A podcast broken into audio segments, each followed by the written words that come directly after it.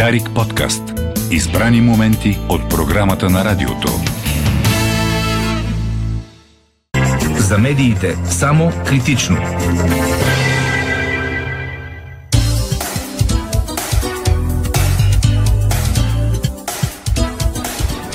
Здравейте отново от студиото на Дарик Радио. Както а, не веднъж споменавахме и ще споменаваме тази седмица. Нашето радио навършва 30 години. Това ни вдъхнови да поговорим за свободата и независимостта на медиите в България. Не са много оцелелите през годините на прехода медии, още повече тези, които са запазили своя интегритет и доверие на аудиторията си.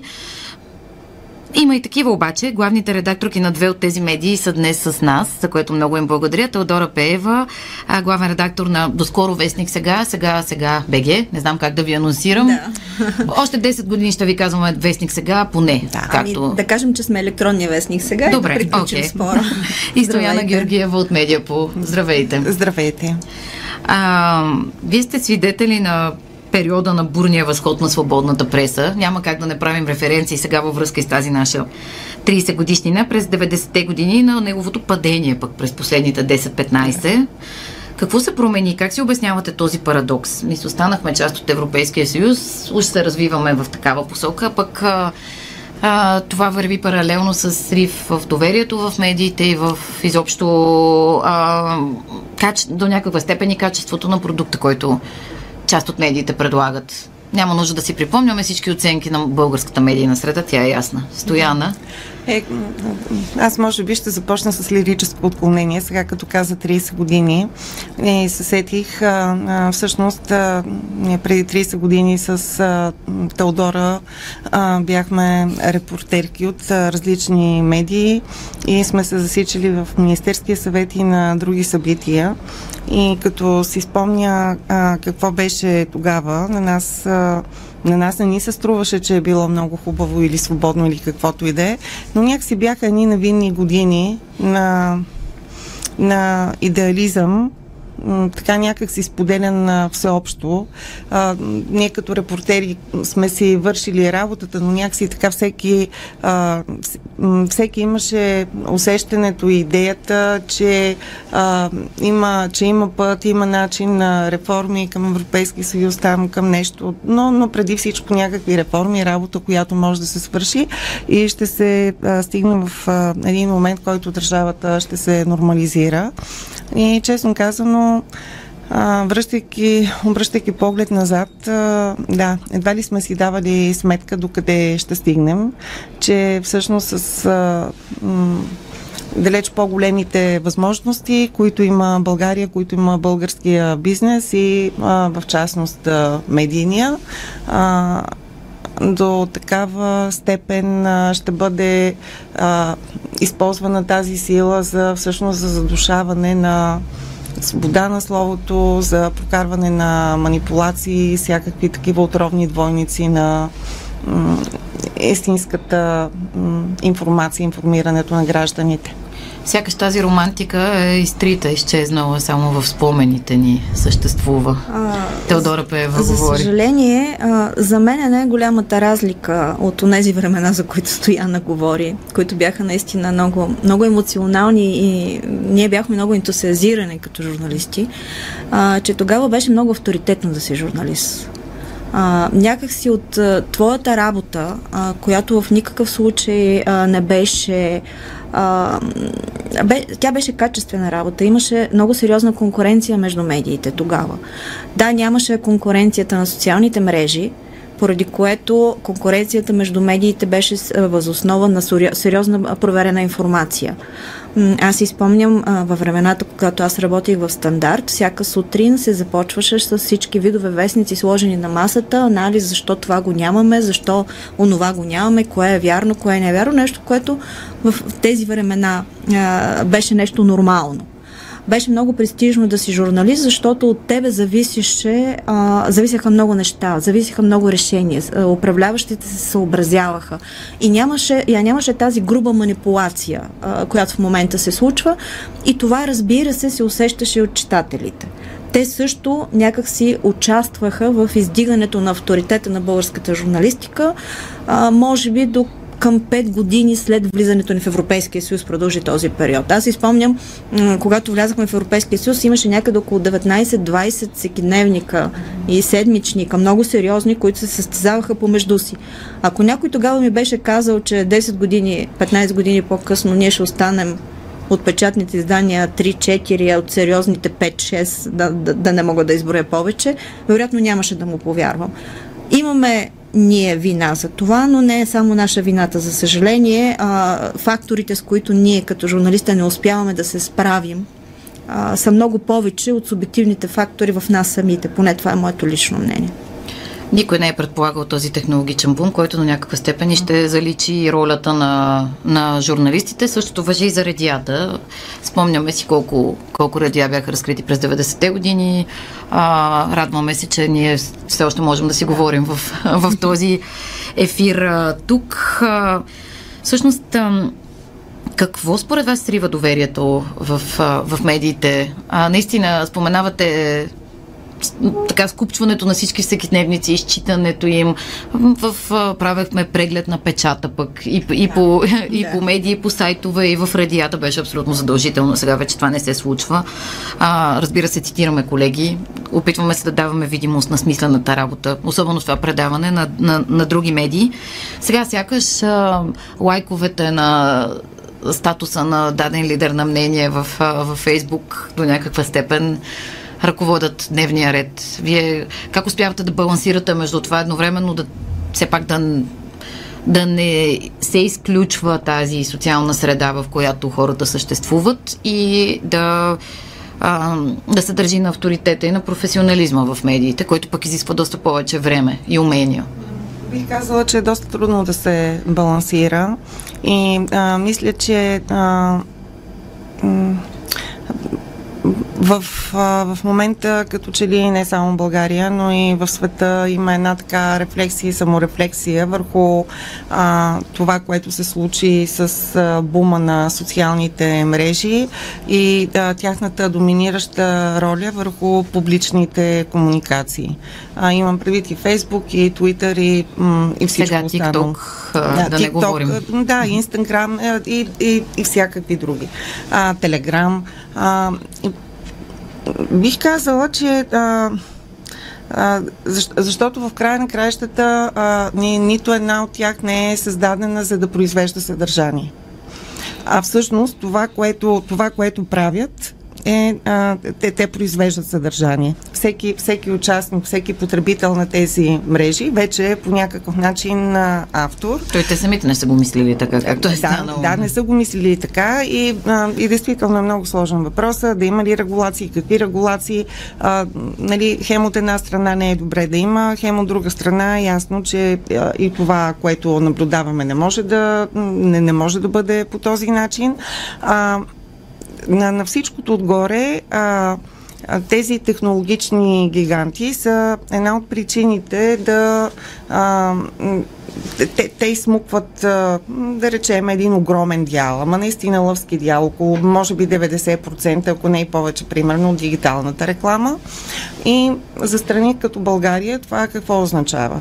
Че за пазара, за всички останали медии, които, например, като нас, като сега, които имат журналисти, които се опитват да произвеждат качествено съдържание, да си проверяват фактите, да имат компетентни хора, да имат хора на място, не такива, които преписват. И освен това, компетентни, които да разбират какво им се говори или за какво става дума. А, а, по принцип, а, ние трябва някакси да се издържаме. И а, като се има предвид, че едните, а, огромната част от парите отиват а, в а, технологичните гиганти, една друга огромна част а, се прибират от а, другите гиганти, българските, има медийни мастодонти, като например Нова Broadcasting Group, специално за онлайн. Те са много представителни и, и други, така че действително ситуацията е много сложна и тя е много сложна на различни равнища.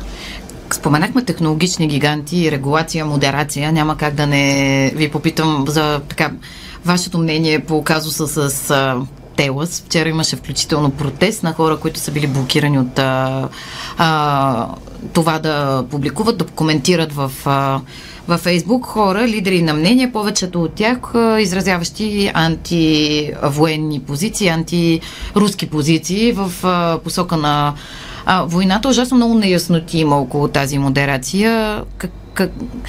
Къде смятате, че е заровано кучето? Теодора? Понеже и, и тук има много сериозна поляризация по този Разбира въпрос. се, че има винаги, когато има модерация. Ние, понеже имахме форум на времето, а, и форума на Вестник сега беше един от най-авторитетните. Mm-hmm. Но Истинско удоволствие бях, беше да се, да, да се и аз чете. А, бях свидетел как целенасочено този форум беше унищожен от тролове. А, просто троловете се включваха под всяка статия и на всяко второ мнение отклоняваха разговора в различна посока и на практика хората, които с удоволствие участваха за да разсъждават и да има някаква дискусия, те се отказаха да участват в този вид дискусия. А, по, същия, по същия начин стои въпроса и с Фейсбук. Когато има модерация, а, винаги има субективно мнение. В случая, дали това е целенасочено или не, ние няма как да докажем. Но е факт, че повечето от отстранените, специално в България, са с а, проукраински позиции и са а, ярки критици на Кремъл. Аз не съм чула и не съм прочела да има подобен проблем в друга страна с Фейсбук и с тяхната модерация в друга страна. Не мисля, че това се дължи на по-различна публика, в никакъв случай, защото там също има а, тролове, също се работи с пропагандно. А, така че за мен е по-скоро проблемът е в модератора тук в България. А, не е добре и да няма модерация, защото аз ви казах с нашия форум какво се случи, ние бяхме принудени да го спрем поради тая причина, но ето в Twitter, където аз по-често пребивавам, там след идването на Елон Мъс пък няма никаква модерация и а, антиваксърските настроения, а, конспиративните теории се вихрят. Доктрината на... всеки сам си преценя, да, която да, самия Мъск се вихрят на, на, на, на много високо ниво. Така че а, тук вече, вече всичко опира до човека и неговата способност да отсее а, информацията, която се заслужава доверие и информацията, която е чиста пропаганда или опит да се манипу... манипулация. Пропаганда или манипулация аз тук съм скептична, че голяма част от хората желаят да направят тази разлика.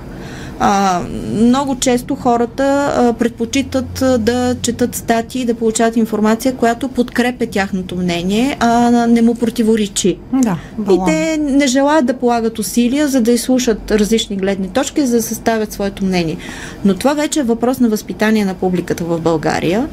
И е а, благодарение на сриването на медиите, целенасоченото сриване на медиите от страна на властта, а, това до голяма степен предопредели едно поколение, което живее в социални мрежи и което не разбира, че медия е. Медията задължително трябва да предоставя проверена информация, да не манипулира, да може да излага факти, които са проверими, а, а не а, чиста пропаганда. В България има цяло поколение, което не може да прави такава разлика uh-huh. и за съжаление не желая да прави така. И включително да представяме информация, която може да не се харесва на никого, да е да. неудобна за всички и така самите ние като журналисти да да не ни достава особено удоволствие от това да работим по дадени теми.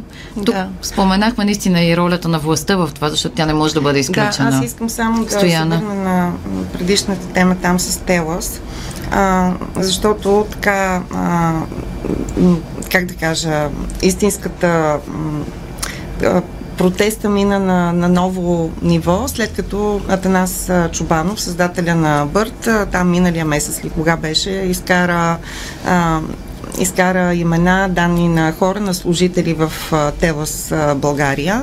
И това действително беше доста противоречив ход. Много хора го осъдиха. Защо вади на тези хора лични данни, снимки и праща останалите едва ли не да ги хейтят и така нататък. Но, от друга страна, някакси този, това вече е един много отчаян ход, защото ти няма какво друго да направиш. След като многократно а, хора, които са били блокирани, са изпращали, писали, търсили са контакт. А, след като а, е правен опит, а, и то нееднократен, от а, министра на а, електронното управление, бившия Божидар а, Божанов, Божанов а, да а, с ръководството на компанията да обсъди въпроса и да така настоявайки, настоявайки да погледнат какво се случва. И във всички тези случаи отговорът е, че а, няма проблем и че м, нещата са си, нещата са си окей.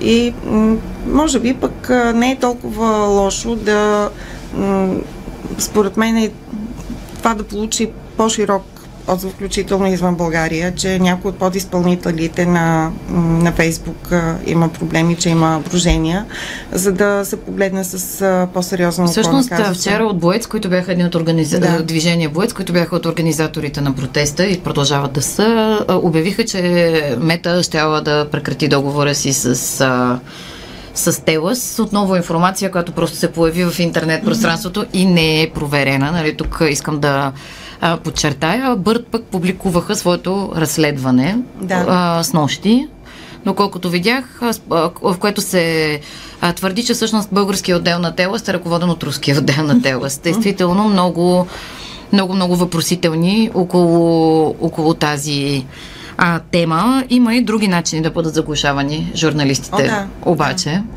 А, аз отново към Стояна ще се обърна. Имаше едно много куриозно дело, в което вие бяхте всъщност вестник сега, бивше сайта Медиапол, вашия бивш репортер Борис, Борис Митов беше осъден заради даването на контекст подадена Светлин Михайлов тема. Да, да. съдията. Това, това, това дело продължава. То е срещу, освен срещу Борис Митов, срещу Медиапол и мен като главен редактор. А, и а, това дело има м, смисъл огромни последици. Аз се надявам а, то да приключи успешно и на последната инстанция и след това да се стигне и до Европейски съд по правата на човека и дано по някакъв начин да се промени тук практиката. А, защото... Какви са основните проблеми? Да, в крайна сметка всеки има право да съди всеки. Въпросът да. е какво става около това, ами, когато а, си една ние, медия. Ние, ние, твърдим, ние твърдим, че това дело, заведено от а, бившия а, шеф на а, градския съд а, Светлин Михайлов, а, е така нареченото слаб дело, тези дела шамари, а, които целта е не толкова да бъдат а, спечелени, но да бъдат а, турмозени, изплашвани свободните гласове, независимо те дали са медии, граждански активисти, неправителствени организации.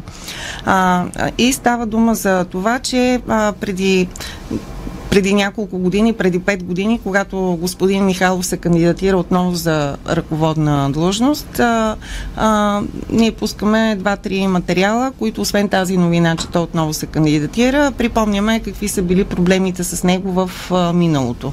В интерес на истината всички тези статии действително бяха бекграунд и контекст, а, позовавайки се копипейст от наши статии, позовавайки се на, на други статии, кой какво е писал и така нататък. И след една година той решава да ни, да ни съди. А, ние в момента имаме запорирани сметки на Медиапол, банкови, заради това дело. Виновни а, до доказване на противното, вместо да, обратното. Да, да. И в, а, слава Богу, на, на втори, на, на апелативния, апелативния съд а, а, отмени м- всички, как да кажа, то, да, присъда или определенията на по-долната инстанция, с, с изключение на една, а, че а, признава, че престижа на господин Михайлов е уронен заради твърдението ни, че е близък до ДПС. Което да, много интересно заключение. Елегантно казано от съда. Да. А, въпреки, че имаше медийни информации на времето, че той е предлаган за член на Висшия съдебен съвет, обсъждан от квотата на, от ДПС, от, от политическата квота. Както и да е. Но това, това дело е само един от примерите и то така на една открита агресия и опит за натиск и в случая, в нашия случай на Турмоз. Защото ние сме малко издание, а, възможностите ни да маневрираме не са големи, този запор, а бяха ни запорирани лични сметки. А, наистина така, имаше много, много сериозно а, влияние и притеснение и продължава да бъде източник на притеснение. А, но в България най-лесното нещо е да, да притиснеш или да а, сплашиш медия. И то, и то някак си си личи. Трябва да ви кажа наистина с какво живеем журналистите. Аз опит, опитах се да платя с банковата си карта и почна да ми я връща, каза, свържете се с банката. Първата мисля в главата ми беше, мен сигурно са ме изложили запор, някой ме съди. Защото и на мен ми се е случвало в лично качество, нали, вместо да ти хрумне просто да, да решиш, че имаш проблем с картата, това да е първата ти асоциация. Особено е. И това си е конкретно журналистически проблем, мисля. Сега сте Известни сте с това, че сте критични към всяка власт. Каква е цената на това да вземаш такава позиция до ден днешен? Ами, цената се покачва с всяка изминала година, защото се пробват различни начини за да се види дали една, един, една мярка действа върху определена медия. Ако сплашването на журналисти е едната стъпка, говоря персоналното сплашване на журналисти. Между другото, един от проблемите на българската журналистика, поне според мен, е, че имаме едно цяло поколение журналисти, да не кажа две, които нямат нужда от цензура те се само цензурират, защото са работили в такива медии, в които прекрасно знаят какво не трябва да се пише, за да нямат неприятности и така нататък. След това се минава на по-високо ниво, натиск върху самата медия, т.е. спиране на рекламните приходи, примерно, а, дела, също така. А, тук големия проблем започна, когато държавата стана най-големия работодател в България през еврофондовете и тогава самото правителство и министерствата определяха кой да съществува и кой да не съществува в медиите, особено печатните и онлайн медиите. В телевизиите е малко по-различно положението. А, и се стигне, както в нашия случай, след като и това не подейства, с, с, до преки атаки вече към издателя на вестника, отнемане на неговия бизнес, а, влизане на барети в неговия офис – и до ден днешен а, срещу него няма нищо доказано в съда за нередности, въпреки множеството данъчни ревизии, въпреки нали, опитите той да бъде сплашен. А, и наистина трябва да си изключителен. А, не знам как да го определя, даже за да се занимаваш с медии в България. То, то даже не е и смелост. То трябва си луд да се занимаваш да. с, с медии в България и да издържиш на всичко това, което се случва. За съжаление, това се случва в страна от Европейския съюз. А, за съжаление, Европейския съюз има твърде много проблеми за да се занимава с медиите и не знае какво да прави с тези медии. Аз искам да се върна на... на значи, специално а, случая с делата срещу медиите заслужават а, да се говори непрекъснато, защото освен случая с Медиапол има много други абсурдни неща. Аз мога да дам само два примера.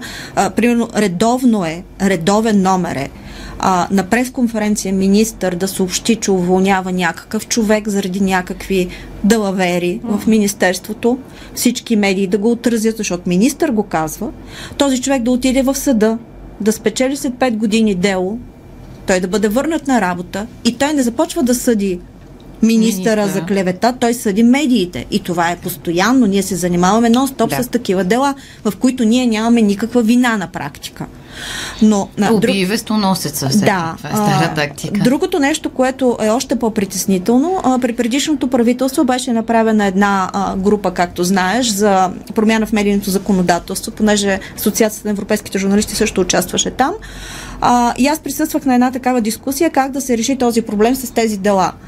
Uh, и аз им казах, в никоя друга държава медиите не носят отговорност за действие или бездействие на държавен орган когато нали, си има ясен източник, това е министър, главен прокурор, нали, да не говоря случая, прословутия случай с трейс трейдинг, които заради катастрофата в Слоге заведаха гигантски дела срещу медиите за изказване на главния прокурор. Нали, смисъл това е абсурдно само по себе си. А, но на тази м, дискусия, единственото до което се обединиха всички видове органи, които бяха там, че ще се направи една статистика, анонимна, на делата срещу журналисти. И ние ще можем да отчетем, че имаме пет дела срещу двама журналисти в три медии, които не са решени. Аз не виждам как ще се реши този проблем по този начин. Но те са много доволни, защото ще отчетат пред Европейския съюз, че нещо са направили за свободата на медиите в България. Ето това е един от начините, по които има проблем, който всички виждат и в същото време никой не желая да реши. А, а това отнема страшно много сили, а, нерви и финанси. А, извън блокирани сметки ти плащаш да. на адвокати, твоите журналисти се занимават с ходене по дела. Аз имаш един период, в който през ден бях в съда да давам показания. И това те от, отнема всъщност от твоята истинска работа, защото се занимаваш с такива неща. Да. А, наистина последно изречение от Стояна. Много е дълъг този разговор. Да. Ще имаме възможност да го продължим. Трябва да си луд, за да се занимаваш с медии в България. Тук а, бих могла да се съглася.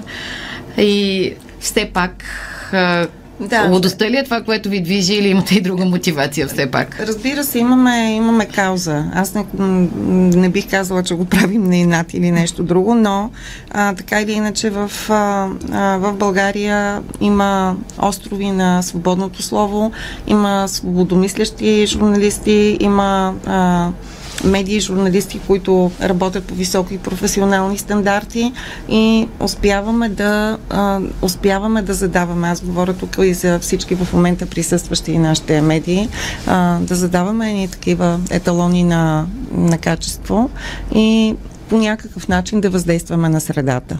Сега, ако не можем да я променим, поне, както казвам, от време на време да им разваляме мошенническото настроение. Аз само ще се, ще се присъединя към Стояна. Много е важно да не се слагат всички медии в общ кюб. А, има медии, които си вършат работата и техният труд трябва да бъде уважаван, за да има някакъв смисъл те да ваде. Нали, освен да влияеш, но някакси трябва да има някакво признание от читателите. А, във всеки един бизнес е изключително вредно да слагаш всички в един кюб на, на принципа всички са маскари. Не, не е така. Малко са а, фирмите, медиите, които не са маскари, но трябва да им се отдава заслуженето, когато те полагат усилия, може да допускат грешки, може да не съвпада мнението на читателите с тяхното, но все пак полагат усилия, влагат усилия и нерви и пари, а, възпитават журналисти, обучават журналисти, защото това също е огромен проблем в България и просто хората да, а, да си дават сметка какво четат. С този призив завършваме този, този разговор, слагаме точка, но тя не е окончателна. Разбира се, желая ви успех в това, което правите. В последна, това бях Стояна Георгиева и Теодора Пеева. В последната част от кой говори, пък ще а, говорим за поредния ефект от международно, така, международна публикация или разследване и отгласа му у нас и в чужбина. Няма да ви изненадаме българските оръжия за Украина. По някой път новините, които излизат в медиите, хвърлят бомба, предизвикват много, много реакции, но имат нужда и от превод в ефир. Именно и поради темите, които за, в предишните ни разговори, възможността да анализираме информацията. А, както ви казах преди малко, ще си говорим за ехото от разследването на германското издание Велт, което беше публикувано и на английски в реномираното издание Политико, за това, че всъщност България е играла прикрита роля в помощта за Украина в европейските реакции въобще на руската агресия. Какво, какво значат тези изнесени данни и Какви са, какви са реакциите у нас и в е, Европа? Ще говорим с международния редактор в Дневник Петър Карабоев. Здравей! Здравейте, не преводач, журналист, да, да, да преведем да, а, макар, контекста. Че, а, абсолютно. А, този материал съвсем да. очаквано предизвика много бурни реакции в България. в България. Да, разбираемо. А, сега, за нашите слушатели, аз в, забелязах в... И зрители, тази... не си ни гледат. И зрители, да, да. здравейте. А, забелязах а, три, три ключови неща, три важни неща има. А, първото нещо е, че а, най-после виждаме публикувано, а имайте предвид, че то стъпва не само на думите на бившия премьер Кирил Петков, а, със сигурност автора си е проверил източниците в Европейската комисия, в Европейския съвет. Черно на бяло това, че българският а, премьер тогава е човека, който е тласнал по някакъв начин на 25 февруари на извънредния Европейски съвет решението за блокиране, замразяване активите около 150-60 милиарда евро на Руската централна банка и изключването на няколко водещи руски банки, не всички, няколко руски банки от SWIFT системата за международни финансови разплащания нещо, за кое, което е подготвено още от 2014-15 година след анексирането на Крим се говори, но технически подготвено, но трябва политическо решение. То дори не беше взето на 25 февруари, Германия беше против тогава, защото казах, оле, как си плащаме за руския газ, като ги изключим, така, така. Беше взето на 1 март на подпис на ниво посланници, постоянни представители на страните членки. Трябва политическо решение, но някой на това заседание на 25 февруари е обикалял човек по човек да им говори непрекъснато, че трябва да се вземе решение, защото въпрос на часове и дни е Украина да падне и, и трябва да се направи нещо драстично и радикално.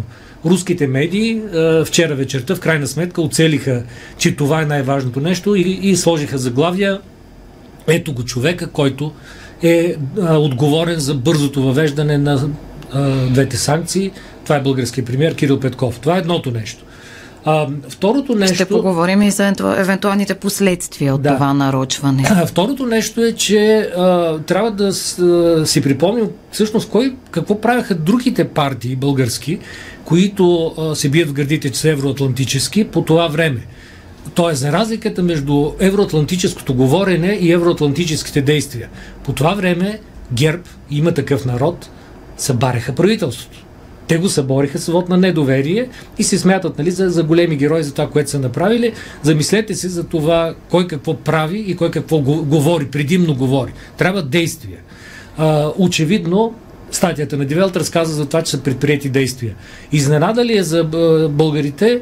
Не би трябвало. Миналата година на много-много пъти се говореше за това, че България изнася необичайно спрямо стандартните времена количество въоръжение а, през, за други държави. А за оръжията специално, да, това е една обществена от, тайна. Корнелия Нинова. А, тя каза, ама те заминават за Полша, за Чехия, за където иде. Чакайте, в смисъл, ако ви кацне един самолет с полски бизнесмени, необичайно, нима това не ви говори нещо. Да, говори нещо. А, тъй, че това не е новина. А, аз а, си спомням, че тогава на 19 април, когато беше а, Дмитро Колеба, външния министр на Украина в София, той остана няколко дни по, по известни причини, които сега няма да засягам, направих интервю с него и го питах, кое е най-важното до сега от визитата? Как, какво е най-важното, което постигнахте? Той каза, най-важното, което постигнах е, че си изясних какво е възможно и какво е невъзможно в момента да се постигне в България. Невъзможно е в тогавашния формат на коалицията да се говори открито за въоръжаване на Украина. Възможно е това, което сега научаваме, казано от Кирил Петков и Асен Василев. Бих казал, че те а, на моменти, може би Асен Василев леко преиграва на моменти с твърдение, че 40% в някои дни или седмици от дизела за украинската армия идвал от България, да, но да, да сме помагали достатъчно, бих казал. Но а, последното нещо, което исках да, да казвам, третото, което е важно, в София и в България не разбраха, че а, публикацията е насочена към канцлера Шолц. В какъв смисъл? В смисъл, че примерно питаха ме познати вчера, а, виж как съвпадна, с тък му дадоха на Корнелия мандата да съставя правителство, пък сега виж как я удариха, Ние че мислим, тя е знаела. Че се да, такива конспиративни теории. Аз как, моля ви се, не се дръжте като а, пенсионерите пред блока, де са седнали да пият бира и си приказват, обсъждат световните проблеми. Изключено е. На Германия а, предстои да вземе решение дали да, да прати да, тежко въоръжение. Редакцията на Дивелт да следва за ръки от София. Изключено е. Но в и да Германия, се занимава с Корнелия да, Но в, в Германия върви изключително тежък, остър дебат за това кога, с колко и как да помогне. Той е главата ли. на военната министър. И на, на, на министра на отбраната и назначиха за министра на отбраната една също странна личност, Борис Писториус, който идва от Долна Саксония, това е в бившата ГДР, където а, СПД е много, неговата партия е много зле, а, но много силни са альтернатива за Германия. А той самият беше член на комисията за руско-германско приятелство в Бундестага а, силно проруски настроен. Изведнъж на 24 февруари си смени позицията. Каза, оле, аз бърках. Вътрешен министр, не е, не е свързан с отбраната. Да не говорим за това, че има лични отношения с бившата съпруга на Герхард Шрёдер, който, както знаем и така нататък. Германия в момента е в много, много деликатна и коварна ситуация, коварна за сигурността на Европа и на България. Дебата не върви. Германия не помага. Тоест, по-скоро това, посланието което... е, вижте, що може тези и, а, да. най-бедните, както е в Именно. В, и понеже Дивелт е, е издание, което е традиционно свързано с десницата в Германия, която е в опозиция в момента, посланието е точно такова, каквото е заглавието. Вижте как най-бедната а, държава в Европейския съюз намери начин и се оказа решаваща в, в, подходи, в началото, за няколко седмици или месеца, те се оказаха решаващи. Вие какво правите и защо продължавате да, да се чурите и, и да се маете? Това е всъщност целта на, на публикацията. Не е свързана, не е целта да хвърли камък в българското блато. А, доста интерпретации се чуха, че всъщност това целта е Кирил Петков и Асен Василев да си направят пиар, преди на това, че за, посред, за пореден път влизаме в предизборна кампания. Това как струва ли ви се реалистично те да си правят пиар чрез голямо европейско издание? как да кажа, да, окей, всеки пиар е добър, в подходящия момент им се получава. Пиар за едни а, предизвика омраза и, и пренебрежение от, от други. А, това не е, как да кажа, не е най-добрият начин да, да правиш пиар.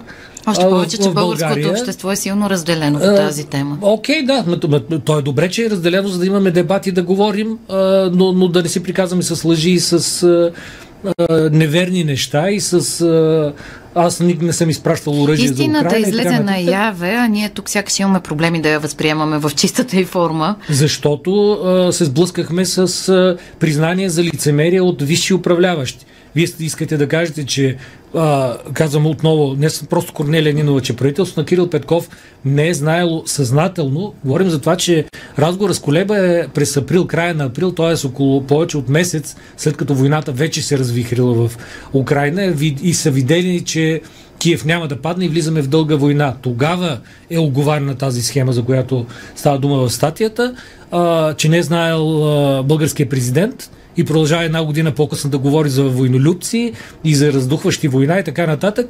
Лицемерие, нека да излязат, да имат коража и да кажат да, взехме това решение, защото националната сигурност изисква това, това и това да се направи. Ако не го направим, цената ще бъде десеторно по-голяма за разходите, които трябва да направим и репутацията, и за политическата класа, но не.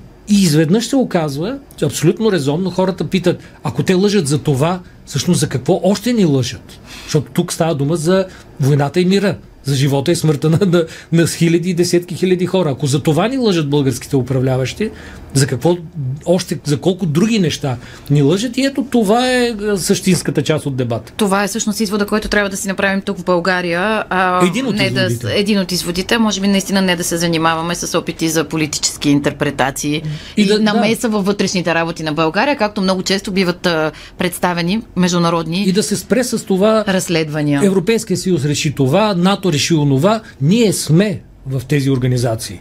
Решенията там се вземат с консенсус. В НАТО категорично се взема. Един да не е съгласен, не могат да се вземат тези решения. Утре има среща формата Рамштайн, на който веднъж месечно се обсъжда с какво да се помогне на Украина и кога и как. Тези решения също се вземат от страните членки. България може да отиде там да пие една студена вода и да се прибере, без да обещае абсолютно нищо. Стига сме приказали за това, че някой ни е наложил, че ние не сме решили, ма ние трябва да изпълняваме, да се махнем от а, тези организации, които вземат решения срещу нас. Тези решения са взети с нашия глас с гласа на българските управляващи. Който, както се вижда, може и да се чува. Последен въпрос, наистина, защото напреднахме с времето. А, както споменахте вие и преглеждайки руските медии, Кирил Петков е нарочен за виновника вече за включително и финансовите санкции, които а, Русия понесе. Смятате ли, че това ще има, има риски последствия за, за него по някакъв начин? За него лично, как да кажете, последици са първо, че той беше свален изключително бързо, а, с, а, аз бих казал, впечатляващо самоубийство на, на една политическа партия, която година преди това беше спечелила. Виртуозно изпълнение, Да, виртуозно към, а, се пуко а, от, от тази партия. А, тъй речената имплозия, говорим за има такъв народ на, на Слави Трифонов. А, той изгуби властта, буквално за, за няколко месеца. А, това беше организирано поради някакви български интереси, които идеално съвпаднаха с руските. А, Русия ще продължи да прави по всякакъв начин а, саботажи, да възпрепятства политически а, решенията в България да се раздорва в българското общество, защото в момента това е национална интерес на Русия.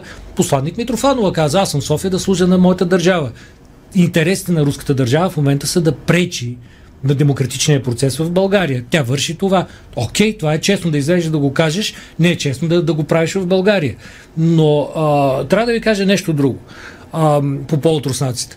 А, скоро имаше едно изследване за това колко от пете най-посещавани интернет сайта за новини на Балканите публикуват а, информация от забранени вече в Европейския съюз издания като РТ, ТАС, РИА новости, Спутник и така нататък.